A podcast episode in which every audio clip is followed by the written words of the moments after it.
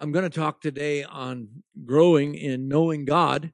But as we were in worship, God just brought to my mind that people outside of Christ, the Bible calls them, Holy Spirit calls them disobedient. Disobedient to what? Disobedient to being loved. they don't know how much they're loved. And so they're not disobedient because they're sinners. Disobedience to God's love has bound them to being disconnected. I like to take the word sin and simply say you're disconnected. And there's no need for anyone to be disconnected from the love of God and to be connected continually. There's no need for anyone to be rebellious against love. You know, it's not that people in the world are evil and wicked. They end up sometimes and many times being bound to evil and wicked things because when you're disconnected from life, that's what happens. And there's a lot of good people that are bound to disobedience and they don't need to be. And there's a lot of bad people bound to disobedience and they don't need to be.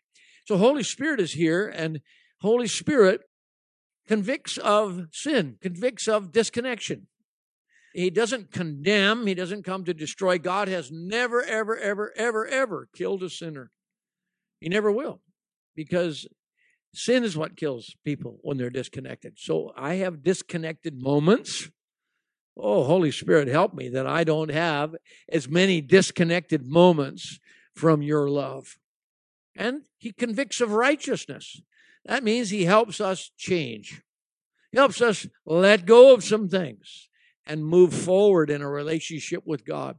So Holy Spirit's here today to convict of righteousness. That's not independent righteousness. That's dependency upon a relationship with God that actually changes our character, changes our nature, changes our way, even changes how we manifest power and are givers of life. And Holy Spirit also convicts of judgment because the ruler of this world is judged. Well, what does that mean? I think there's some stuff that is spiritual realities that tries to affect us. Even simple things like headaches, spirit, soul, or physical.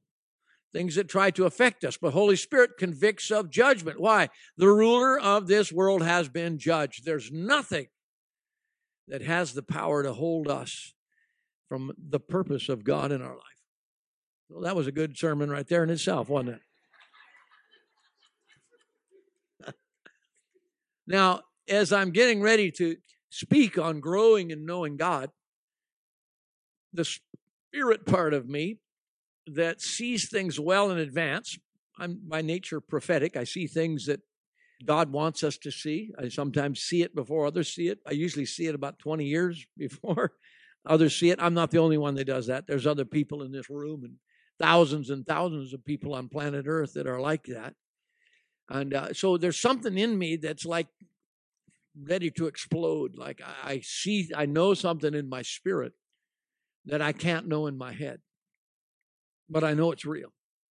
It's kind of like being pregnant. Now I don't know what that's really like because I'm I'm a guy, right? I've never I've never been pregnant, but but I've experienced three pregnancies in in my other half. So and I got a few grandkids.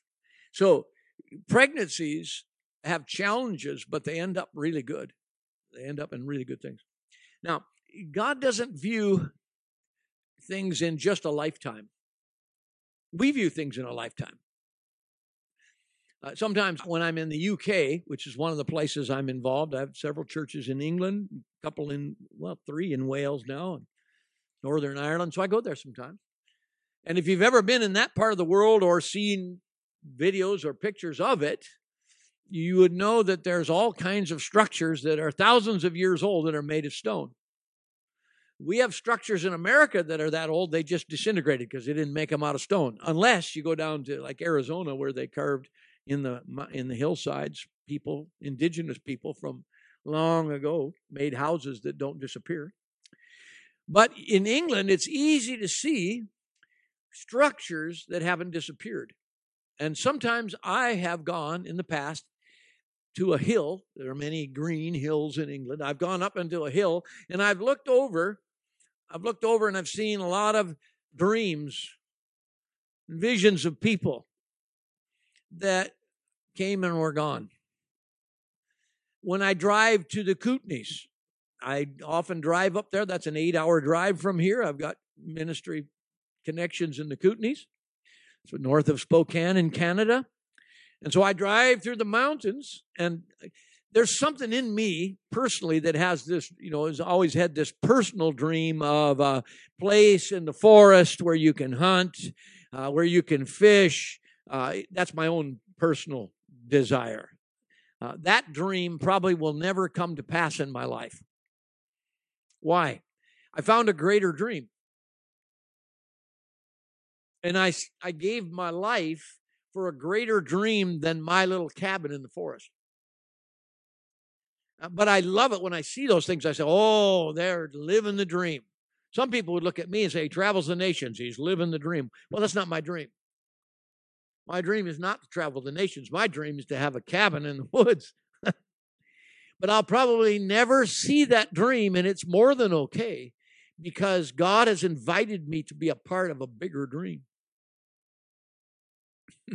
So I'm sure God's got me in mind. You know, hey, amazing thing is in the nations, like I got to hunt in Africa last year, and I got a promise of a bigger hunt next year. So, hey, God knows my desires.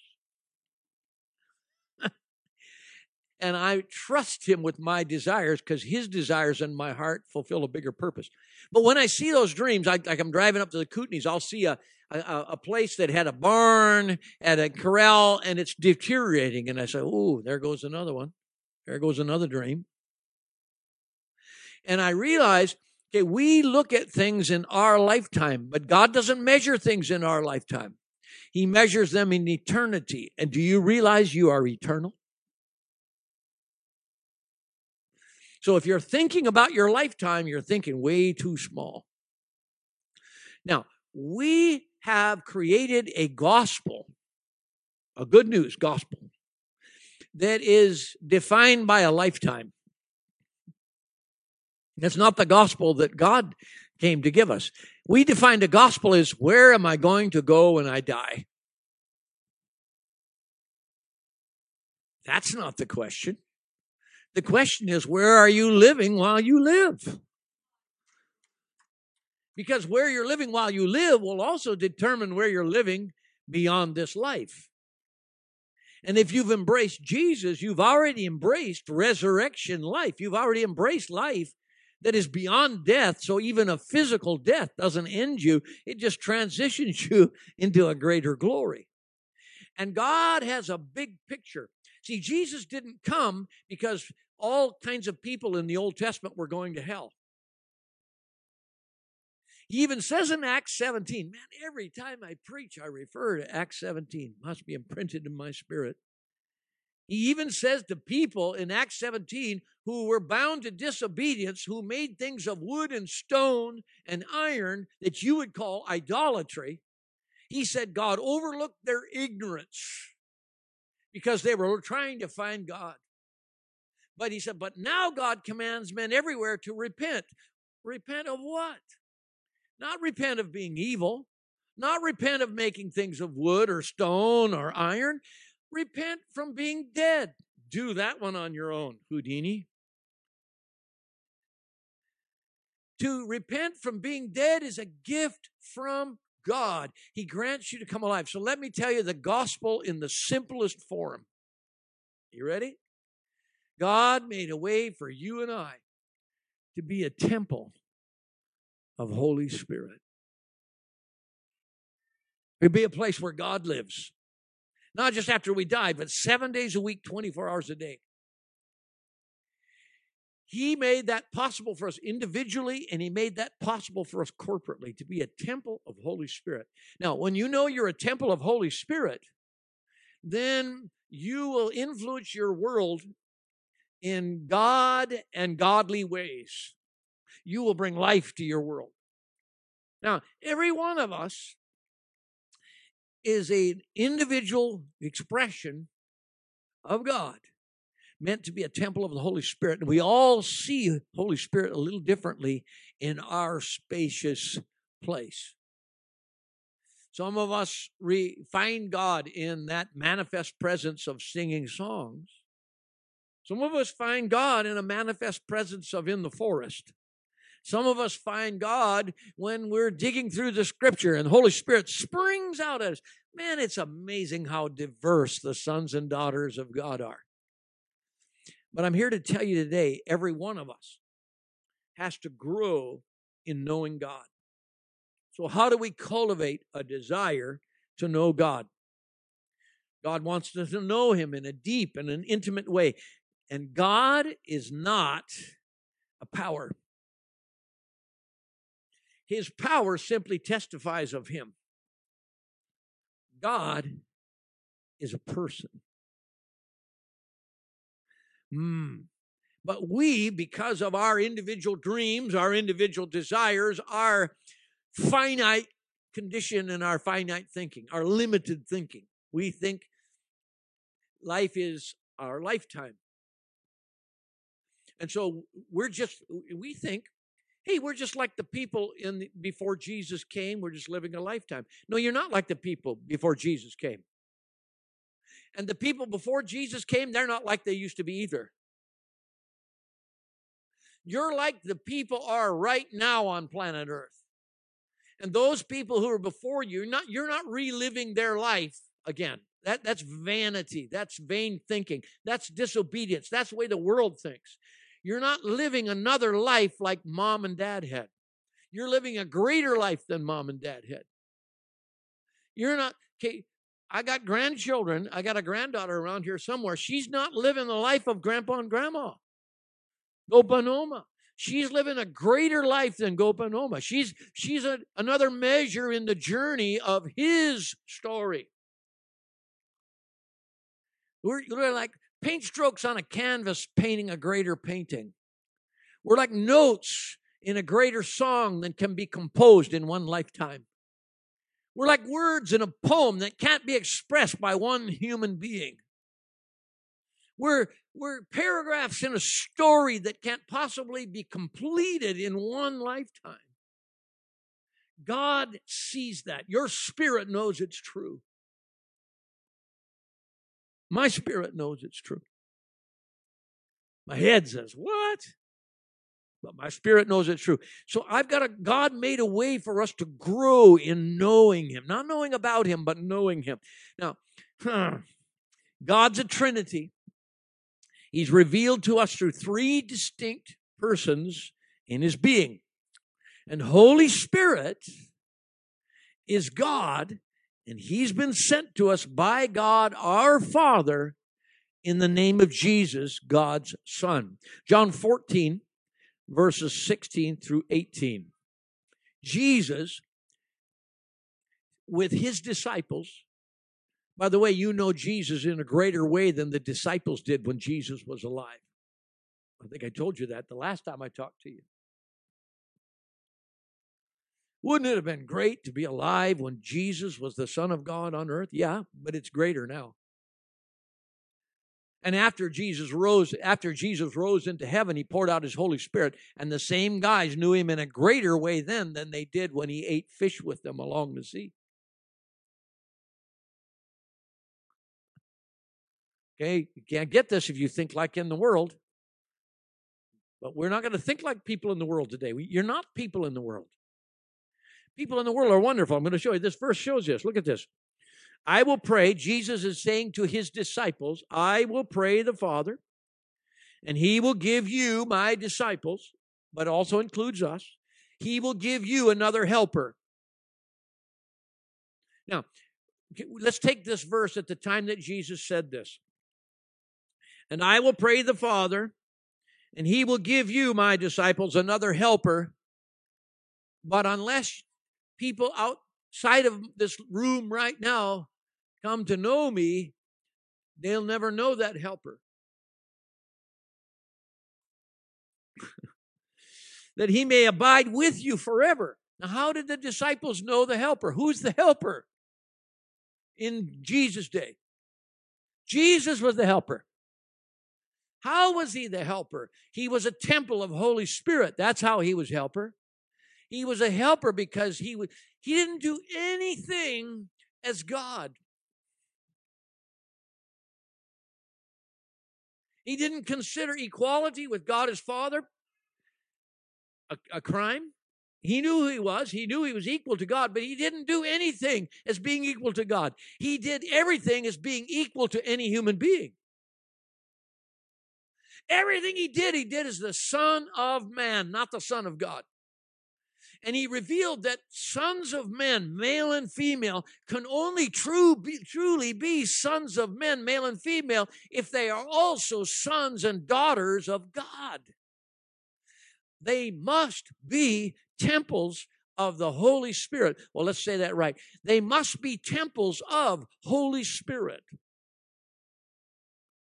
I'm saying that a little awkwardly to let you know if I said they must be temples of the God. They must be temples of the Jesus. That would be awkward, wouldn't it? But we've substituted temples of Holy Spirit for temples of, of the Holy Spirit.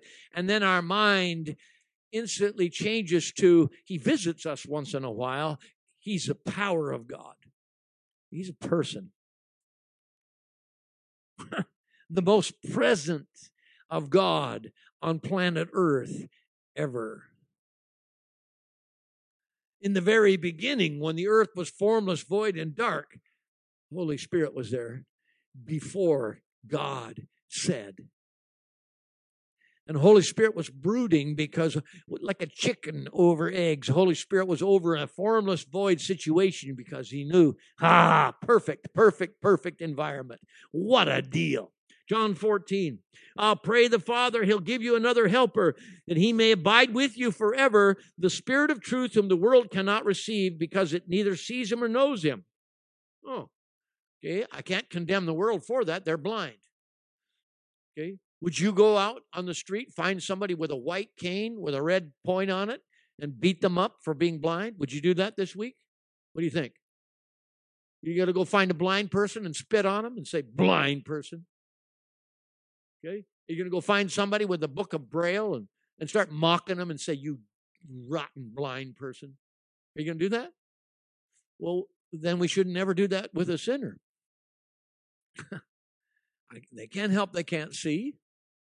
So you need to be someone who can see as salt and light in their world.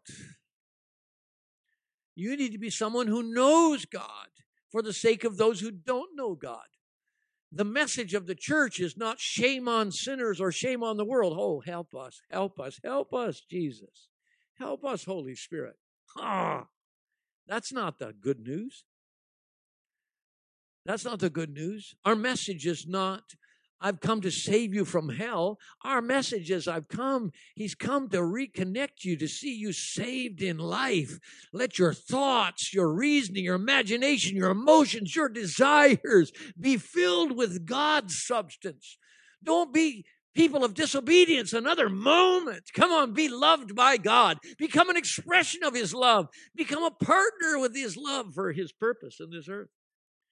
And then he says, because it neither sees him or knows him, for he dwells in you, with you. He dwells with you, my disciples. And he will be in you. Whoa. I'll not leave you as orphans. Jesus is saying, the Son is saying, I'm not going to leave you as orphans. The Son is talking as the Father now. The Son is speaking as the Father to children. I'm not going to leave you as orphans. Even though he's, he's acting like a brother He's also the manifestation of the Father. He says, I will come to you. That was a coming to them to be in them, a coming to them to be with them. Okay? These verses are true for us today. Seven days a week, 24 hours a day, God wants to be with you, and God wants to be in you. Not just on Sundays, not just when you decide to come to His room, according to what you think his room is. But when you realize you are his room, and there's not a moment in your day where he's not in your room, everything you do, he's with you in. So you could say, Oh, dear Jesus, thank you for this bad attitude that I have today that you can abide in. Thank you, Jesus, for this pleasurable moment of depression that I have embraced to be my companion and friend. You can say, Excuse me, Holy Spirit, do you mind turning your back a moment? I need to use the spiritual toilet.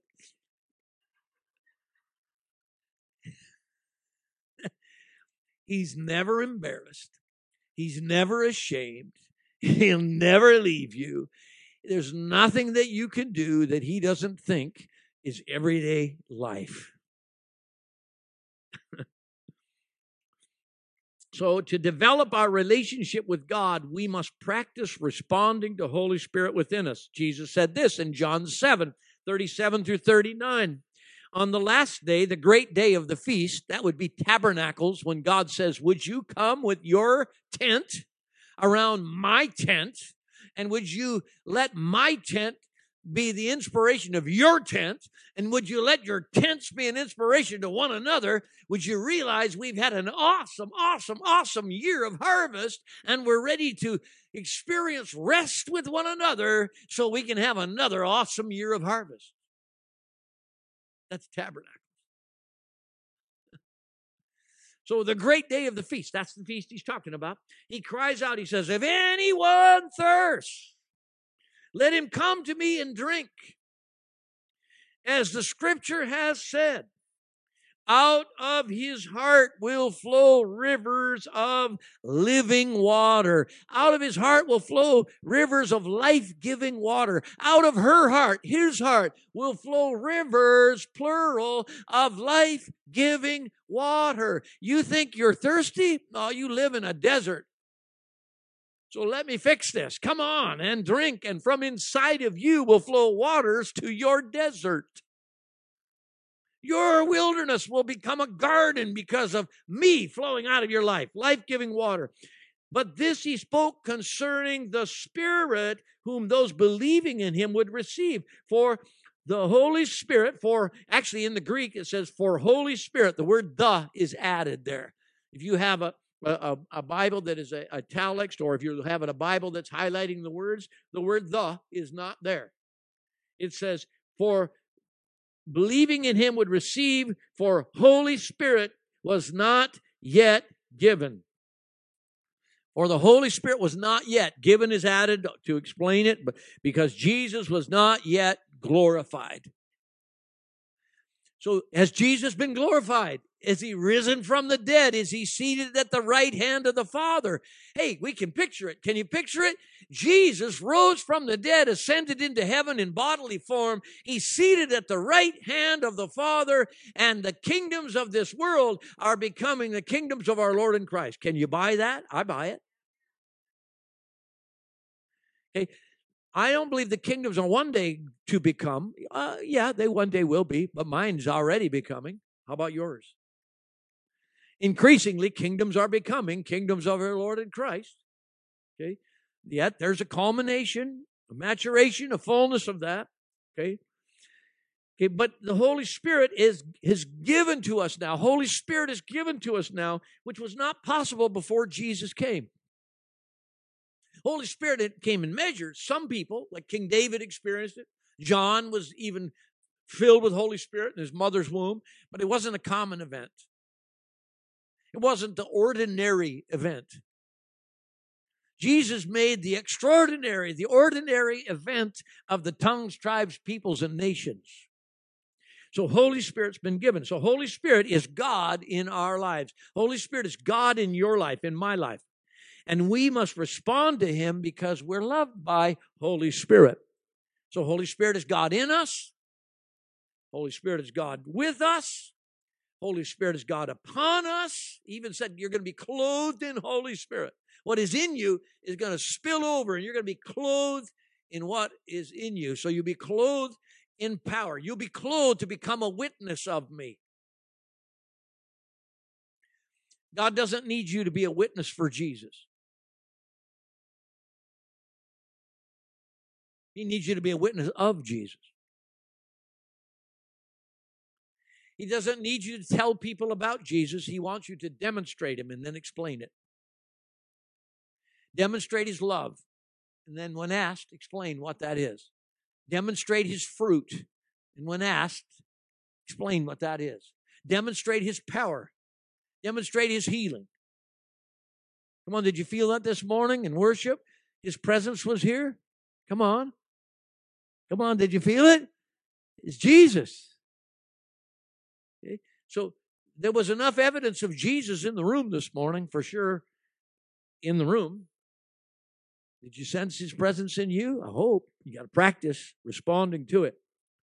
So, Holy Spirit's in us. Now, God doesn't just reveal these things in our lives, they are revealed as we willingly respond to God. Let's look at another scripture, Mark 16, verse 17. These signs will follow those who believe. But none of these signs will follow those who choose not to believe. Oh, that's not in there, but it is. okay? These signs will follow those who believe. Who believes? These signs will follow those who believe. In my name, they will cast out demons. Have you ever cast one out? I have many times. Why did I cast one out? Because it needed to be cast out. Have you, uh, a, a, parents, have you ever changed a poopy diaper? I hope so. Why? Because it needed to be changed. For the sake of your world, it needed to be changed. For the sake of your child, it needed to be changed. Hey, those who work in the in the learning center, come on. You clean up those kids down there? Do you, Evelyn? For the sake of the whole learning center, you do, don't you? Yeah? so so you have the ability someone someone lives inside of you who casts out demons. So oh that's for the preacher. Oh you mean you're not the preacher? Okay so if you don't believe you can you'll look for somebody who can and then you'll miss being dependent upon the one who can who lives inside of you what does it look like? I don't care what it looks like. I don't care. Oh, but how do you do it? We'll figure it out. Someone lives inside of you who casts stuff out. Oh, thank you. Okay, cast out demons. They'll speak with new tongues. Do you speak with new tongues? Well, many of you don't because you're too stuck in the old tongues. Your old tongues are telling you new tongues aren't real.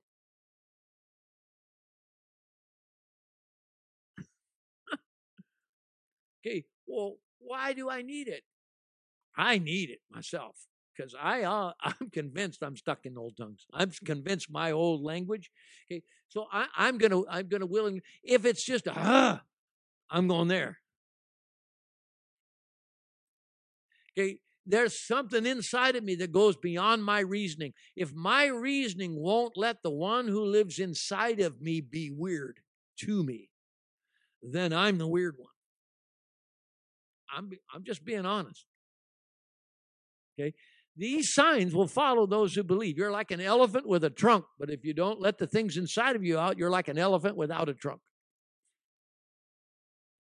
And you live in a world of trunkless elephants.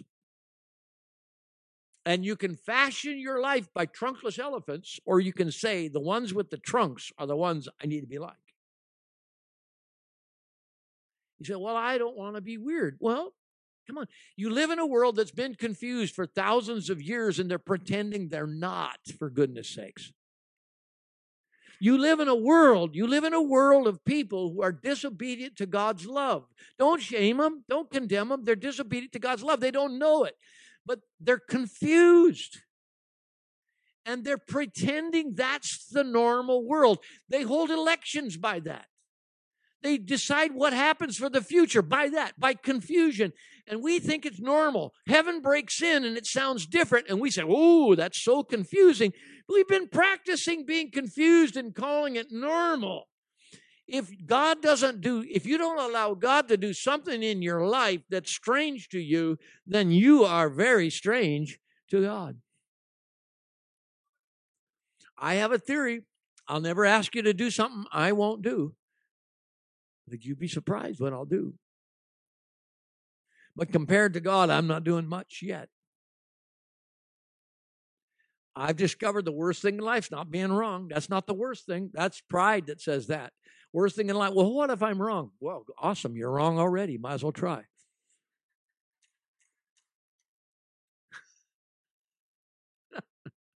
The worst thing's not being wrong. Worst thing's being dead. Don't die dead. Whatever you do, don't die dead. Got to be at my family reunion, told my nephew that. He thought, well, that was good theology. I said, don't, whatever you do, don't die dead. Die with a great relationship with God. And you'll enter the next thing in a greater glory than you leave this thing. Okay, so speak with new tongues. All about the take up serpents. What is that? Okay, some churches, they actually take up snakes. I don't think that's what he's talking about. What's the first mention of a serpent in the Bible? Do you know the first mention of a serpent in the Bible? Shout it out. The snake in the garden, right? And deceived Eve, didn't, didn't he? Came in the form of a snake. The devil came in the form of a serpent to deceive. Wherever there's a serpent in the Bible, it's a deceiving spirit. A religious spirit is the greatest deceiving spirit of all. A deceiving spirit. To take up serpents, I like that word. They'll take up. That word take up is the same words you would use when lifting an anchor of a ship with sails so the wind can blow in the sails and make it set sail. The Greek words are like nautical terms of lifting an anchor. In other words, this thing in your life, this deception, is going to be driven out when you let it go. The wind of the Spirit, make it set sail. There's a Holy Spirit inside of you is the power for deception to go. And if you drink anything deadly, come on, I travel the planet. I have drunk a few deadly things goodness sakes, you live in Whatcom County. You've drunk enough deadly things. You, you live in America. You drink deadly things all the time. Goodness sakes, you probably watch television. And you drank some deadly things. But by no means will they harm you if you recognize who practice responded to the one who lives inside of you. You know how powerful deadly things are? Okay, I'm going to do an illustration right here, right here. You want to see a deadly thing?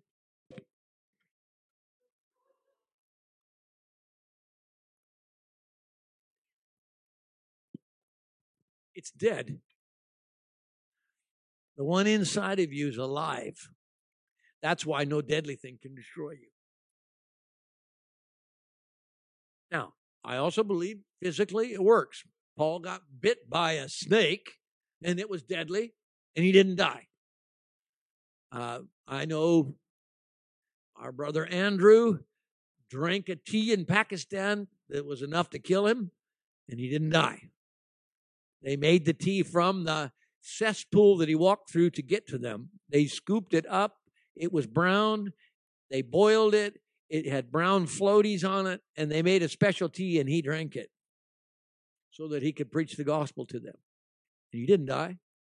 So I know it can work physically, but it's not just physical. I'm just telling you, God inside of you is, needs to get outside of you.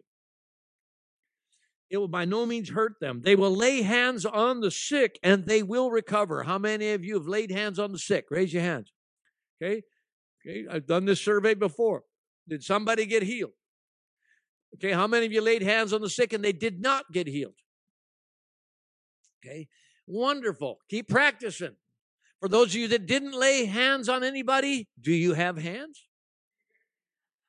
Then you should get busy practicing.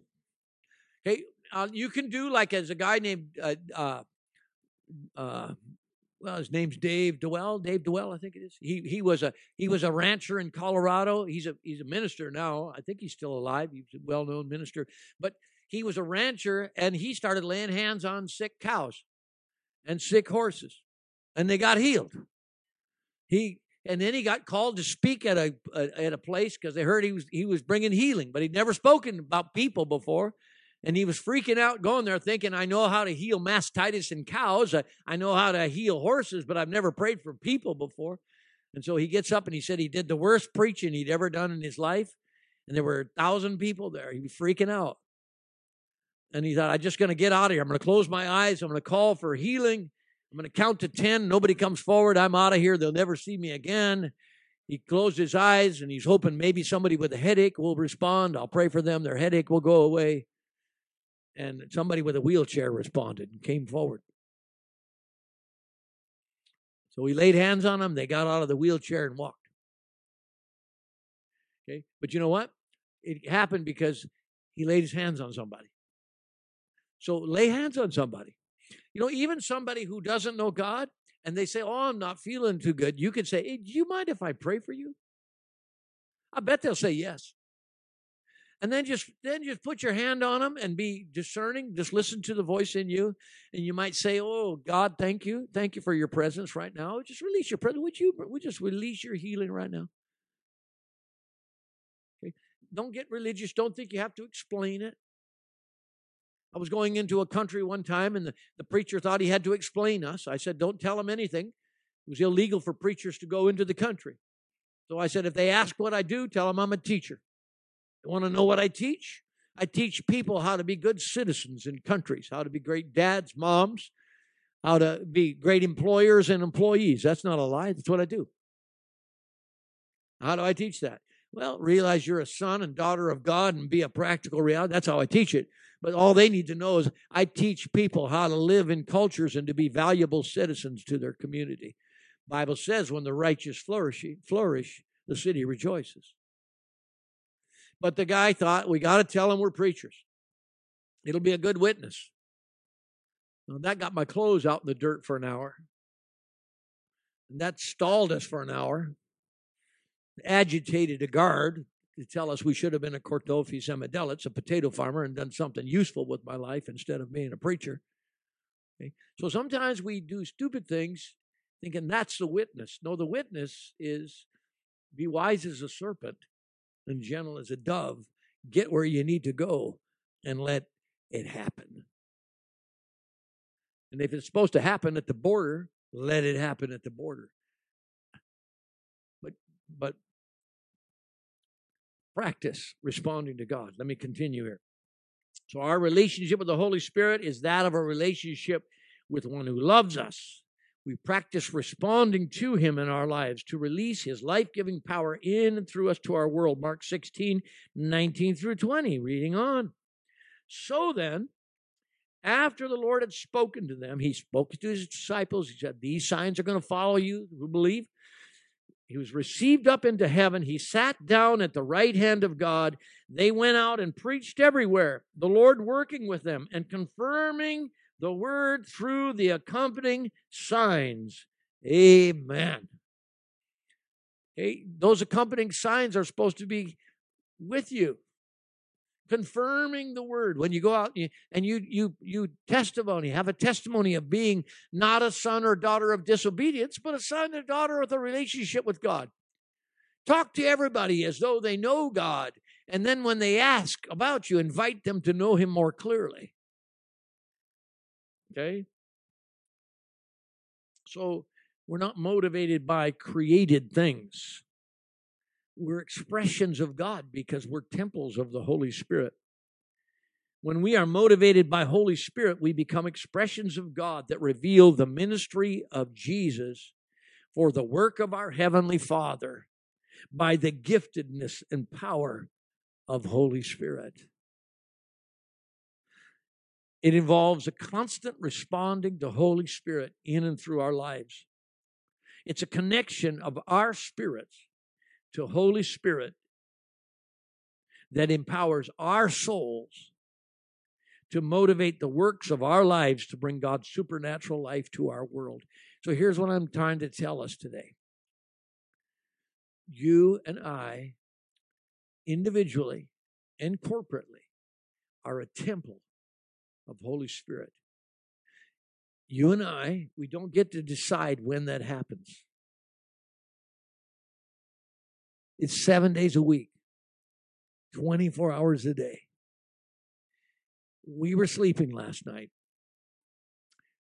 God, who lives in us, was good with that. It's okay. Your physical body needs to sleep. Your mind needs to reprocess. I'll let you have a few random dreams. Once in a while, I'll intervene and give you one of mine, but I'll let you have a few that just kind of reprogram your internal computer. I'll let your body go into some sleep that refreshes the cells of your body and keeps you healthy physically. But while you're doing that, Holy Spirit says, I'm going to keep a foot in heaven. I'm going to put a foot in you, metaphorically. And I'm going to draw everything that's in heaven into your spirit while you're sleeping. I'm going to fill your spirit mind with the mind of Christ. And you're going to wake up tomorrow and you're not going to remember any of it. Your, your soul's not going to know any of it. When asked, What is the mind of Christ? your soul is going to have to honestly say, I don't know. But your spirit knows something. Now, you can live like people in the world and let your soul dominate your spirit, therefore making your soul vulnerable to your fleshly desires and believing that the cabin in the woods is more important than the house that God wants to build. Believing that your own opinion is more important than what God thinks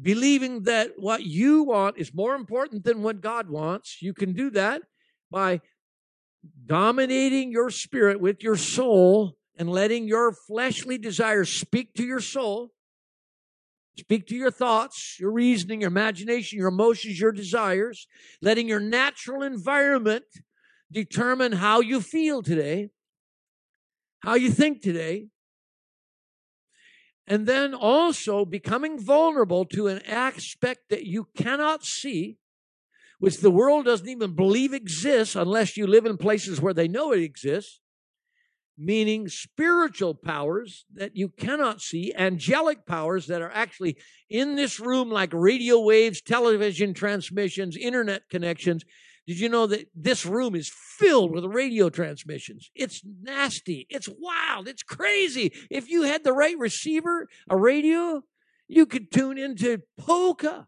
for goodness sakes. How, oh, how terrible is that? You could tune into rap. You could tune into classic. You could tune into old tunes. You could tune into into metal metal rock. You could tune into acid rock. You could tune into ooh. You could tune into country, western. You could tune into any sound you want. You could tune into news. Oh, you could tune into you could tune into conservative news. You could tune into liberal news. Oh my gosh, this place is full, full, full of radio transmissions. If we could see them, oh man, I'd be scared. But I just have to find a receiver just to tap into one. And what would I do? I'd probably get a receiver that taps into the one I like. Tune it, tune it, tune it, tune it. Ah, oh, there it is. Till I can clearly hear what I want to hear. Or, sheesh, we live in a world of pictures. Oh my goodness. We can have pictures. We can tune into pictures in this room right now. They're everywhere. Do you see them? They're everywhere. My, oh, look, there goes Disney right there. My goodness, there's, oh, my prime time. There he goes. Whoa, there's Fox. Sports, oh, man. Oh, my. Oh, my. C SPAN. Oh, goodness, everything's in here. Look at this.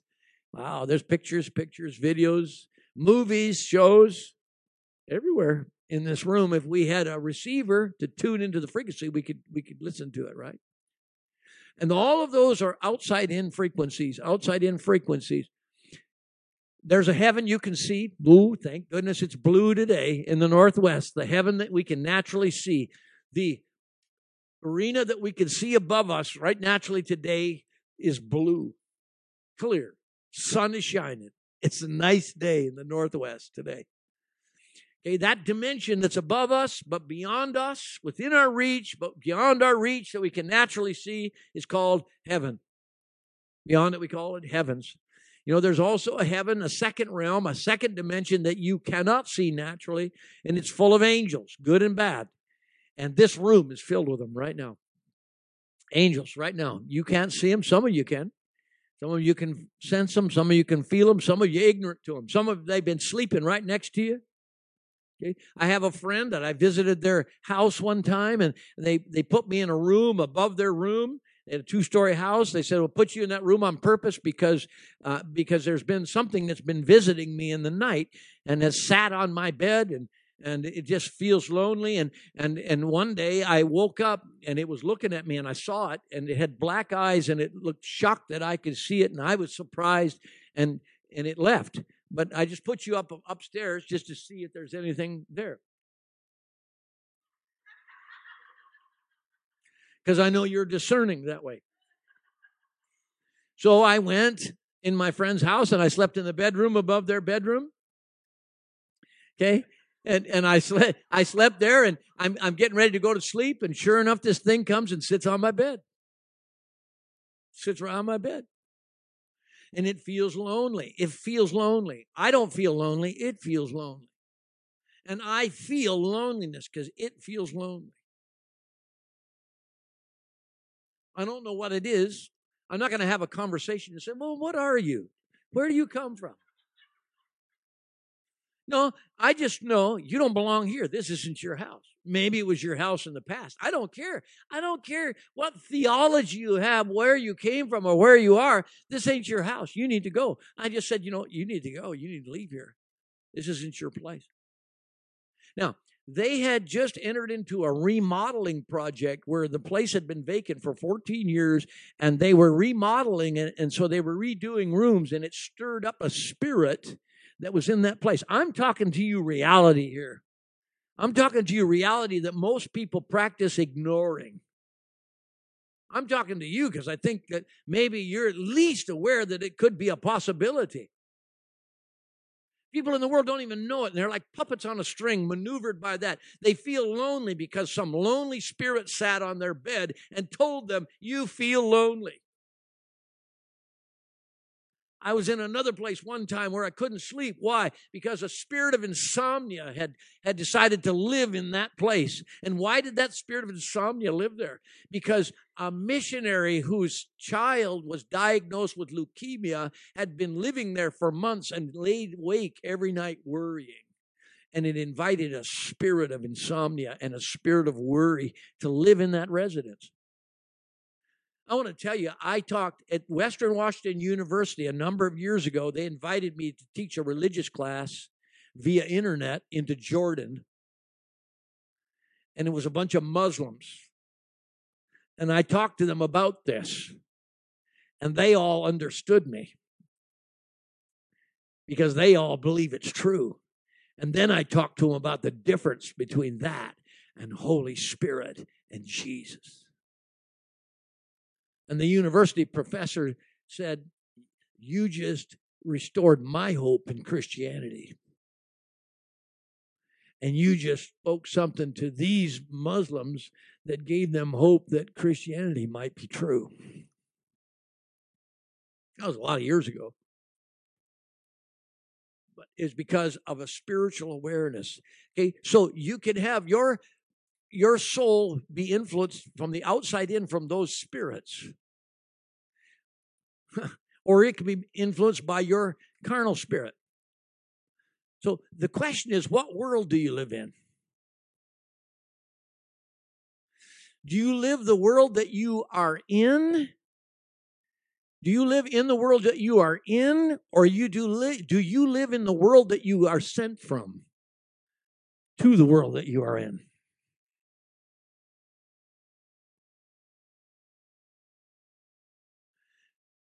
Where's your temple?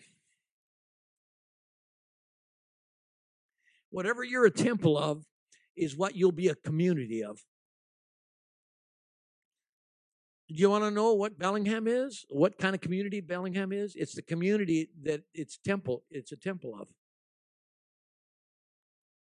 It's better than it used to be because there's also a temple in this city that's growing, that's a temple of Holy Spirit. But the great temple of Bellingham was the life is in the land and the life is in the sea.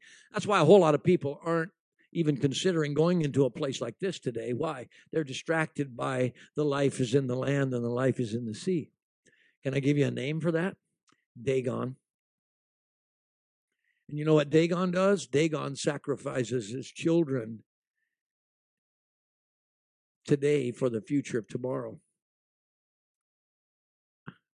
I think they removed it. Did they remove it off the museum down here? And, uh, you know the big fish on the side of the museum? You know what that is? That's Dagon. Dagon is the fish god of reproductivity and life that says all life comes from the land and the sea. That's the quality of life of the Northwest. Hey, I love the land, but I don't go out there to get my identity. I get my identity from who lives in me. I, am about done here, but we got to cultivate our relationship with Holy Spirit. I, I'm trying to challenge you today to say, I want us to leave here today realizing you're going to go out that door, but you're going to be a carrier of Holy Spirit. Tomorrow morning, when you wake up, you are a temple of Holy Spirit. The question is, are, is your spirit going to speak to your soul that's been spoken to all night by Holy Spirit? Are you going to stir up your spirit in Holy Spirit all day long tomorrow?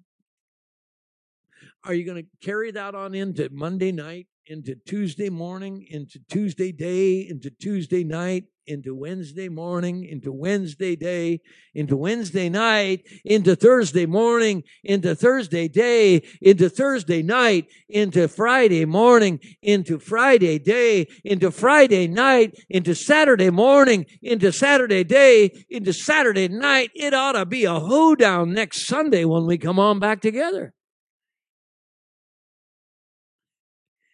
Come on because we are a wow, wow, wow, wow. You abide in me. You live in me. Okay, Ephesians 5, we, so we have to cultivate our relationship with Holy Spirit, and we'll, it'll be evidenced with something when we do it. Okay, the proof is the proof is in the pudding. Ephesians 5, verse 8, for you were once darkness, but now you are light in the Lord.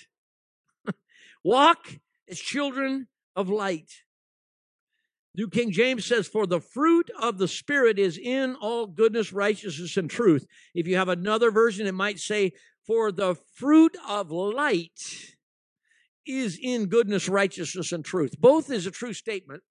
Both are versions of Greek text, different versions. One says, The fruit of the spirit the, the fruit of phos the fruit of light is goodness righteousness and truth. The other says the fruit of the spirit is in all goodness righteousness and truth. I like the version that says the fruit of the spirit is in all goodness righteousness and truth. Why do i like that? Both statements are true but why do i like that? Because galatians 5 tells me what the fruit of the spirit is.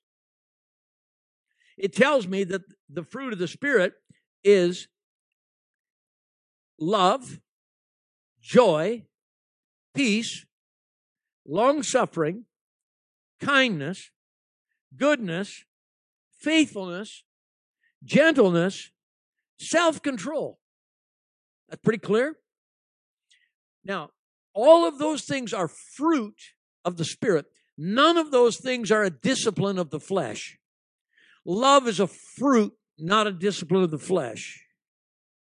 Now, because it's a fruit, it's also demonstrated in your actions, but it's a fruit before it's an action. And it's a fruit that makes the action real. It's a fruit that doesn't allow the action to be a hypocrite.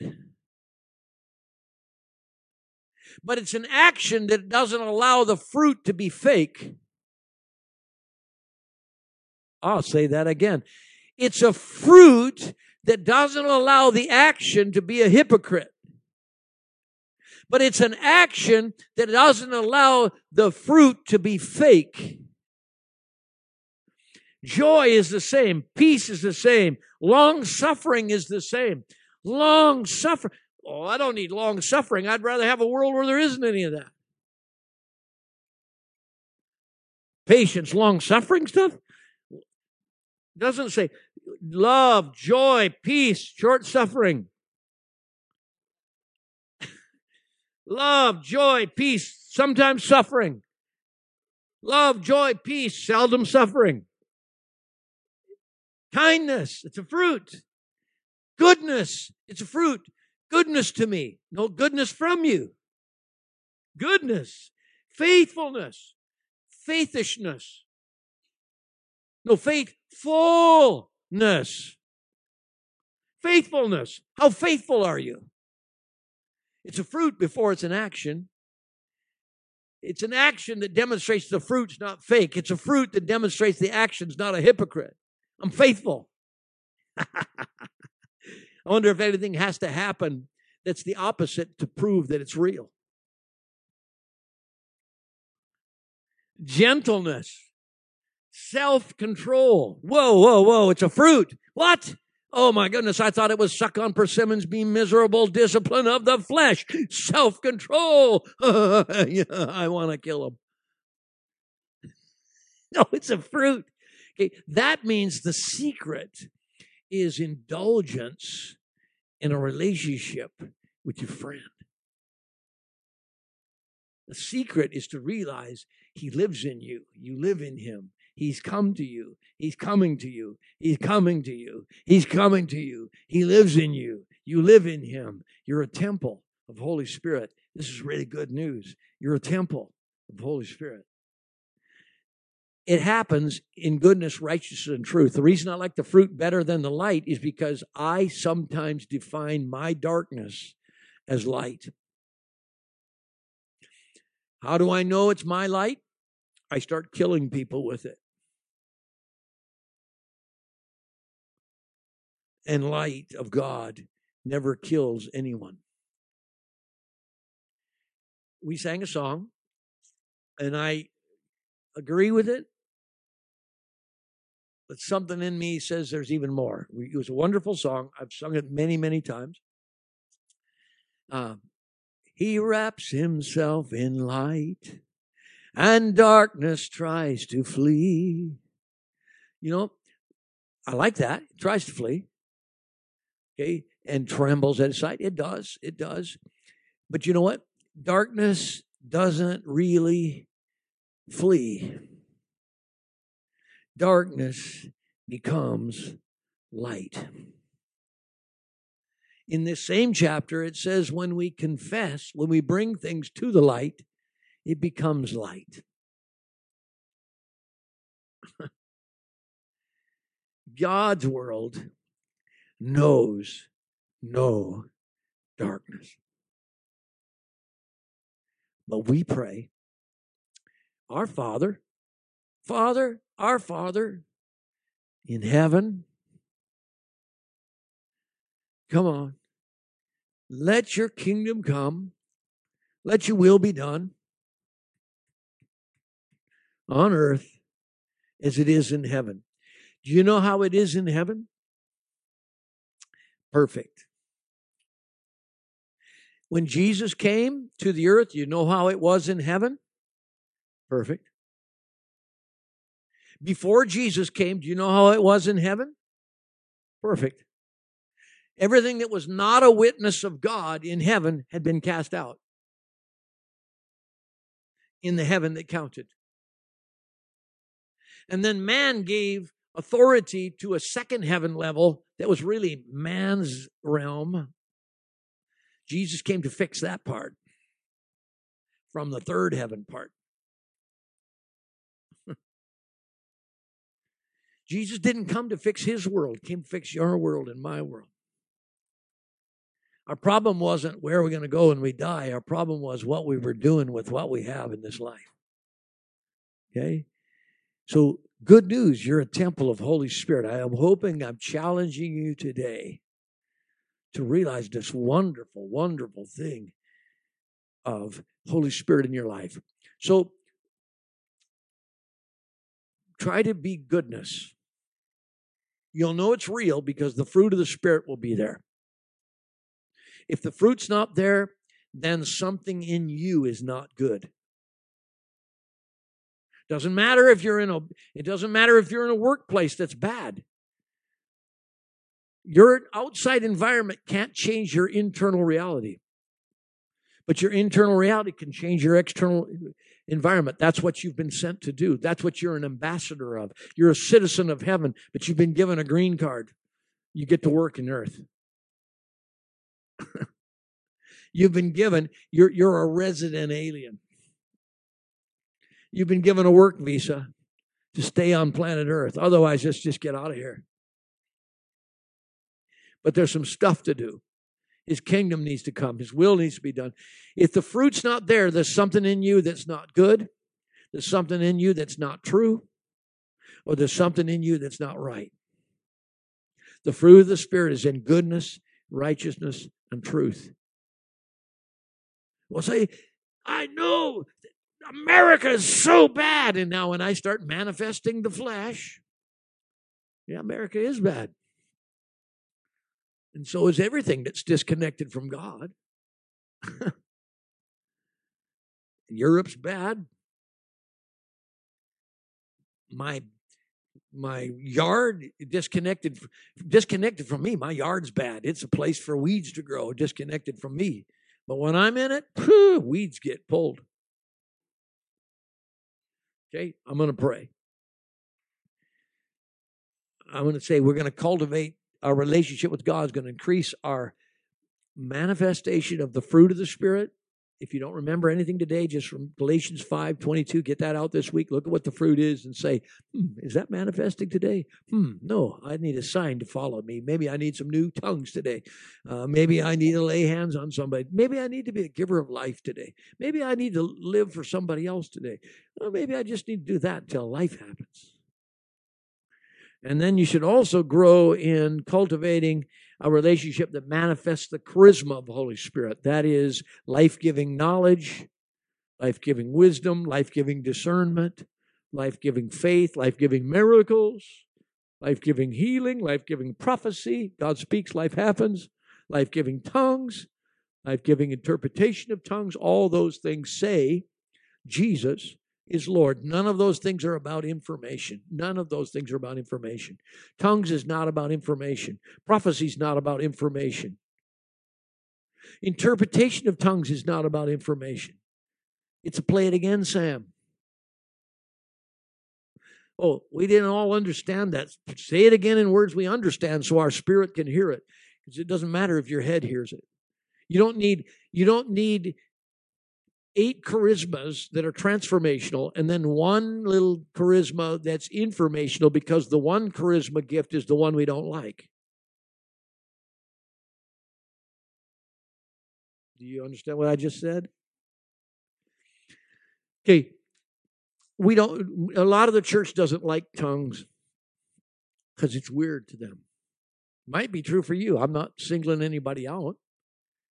But I'm saying if you don't express tongues, at least express something foolish.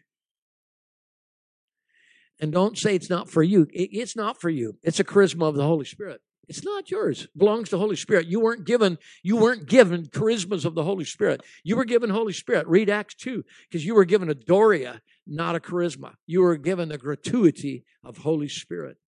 And he happens to be very charismatic and he happens to manifest in a way that works with you. So maybe he won't speak, he won't manifest in that charisma of the mystery language as often through you as prophecy. But he's going to manifest in his character that matches your character, who you are. So the charismas are not yours. Uh, you can take and try to use them, and he'll even, you can even fake it. I know plenty that do. I've been around a long time. It's not my first rodeo. I've been around 50 years. I've watched people cast out demons, heal the sick in the name of Jesus, and Jesus would say, Hey, who are you? Because it's not about power, guys. It's about relationship. It's about realizing we're a temple of the Holy Spirit. So I'm praying. I said I was. I'm praying now. Hey, Holy Spirit, thank you, thank you, thank you you are God. You are the most ignored of all the Godhead, but the most present. I'm sorry. I'm, I'm I want to practice. I want to be better than a doctor. I want to be a practitioner of relationship with you. Uh, I don't know what I'm doing, but you are in me. Jesus, thank you, thank you, thank you you made this possible. You demonstrated that you can physically be a helper. You can be God in flesh. You did that with your disciples. You were God with them. And you want to be God with us too. But you made it possible for greater things to happen than that. Greater things than just you, the one as the helper in the room. You made it possible for everyone who knows you as a helper to have a helper inside of them the Holy Spirit, you, Holy Spirit. And all of this is because you, our Father, are holy. you, our Father, are a giver of life. You, our Father, are not someone who needs anything from us. You didn't come to get our world to give you something. You came to give us everything that's in your world so that our world becomes a testimony of your kingdom, becomes a testimony of your will. So, Father, thank you. I envision you some way, somehow, I envision you. Jesus, I envision you at the right hand of the Father. But, Holy Spirit, you abide in me. And just like Jesus said to the disciples, if you see Jesus, you saw the Father. Would you help us grow in this relationship so that when people see us, they see you, Holy Spirit, they see you, Jesus, they see you, Father. Holy Spirit, help us practice this. Help us practice. Let's go out of this room today. Let's go home. Let us do practical, everyday things. And you love that kind of stuff. Just like Jesus loved to go to the beach and jump in the water with his friends. You don't mind going to the beach with us today, jumping in the water with us as friends. But you also live in us so that even the shadow of our lives can heal sick people, so that our hands can heal sick people, so that our uh, our voices can cause deceptive things to lift anchor and set sail so that we have an anointing oil that comes from the inside of us that breaks every stronghold of every enemy. That we become ambassadors of life to bring life to our world. Huh. Help us this week to practice responding to you, Holy Spirit. Help us to look for fruit, recognize it when we see it, say thank you. Help us to recognize words of wisdom from you, words of knowledge from you. Help us to be life givers. Don't help us be empowered to be proud or empowered to be independent. Just help us to know this love thing, this wonderful gift that's been given to us that's growing and growing and growing in Jesus' name. Amen.